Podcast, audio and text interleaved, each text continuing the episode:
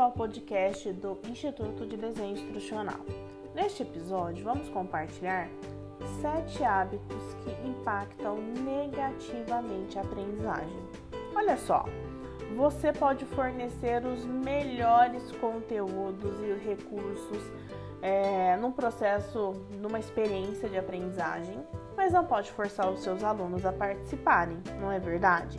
Existem sete maus hábitos dos funcionários que prejudicam a sua produtividade e que impactam negativamente no trabalho da equipe de treinamento e desenvolvimento, que sempre faz de tudo para criar condições ideais de treinamento.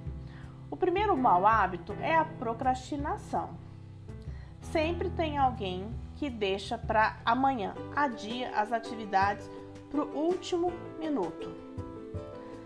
A segunda, o segundo mau hábito é o medo da autoavaliação. Alguns funcionários não estão simplesmente receosos é, curso, mas têm medo do que podem descobrir, de que não sabem nada, de que não aprenderam nada. O terceiro mau hábito é a ansiedade para ter resultados imediatos, como se o treinamento funcionasse como uma maratona. Então, é preciso mostrar para os alunos que é um processo, não uma sessão única. O quarto mau hábito é o curto período de atenção. Então, para resolver isso, a gente pode trabalhar com microlearning, módulos menores.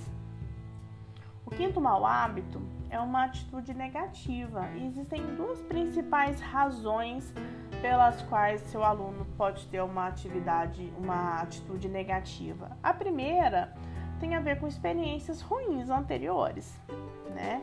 E a segunda é que eles não conhecem os benefícios práticos do treinamento que você está ofertando para eles. Então eles são resistentes.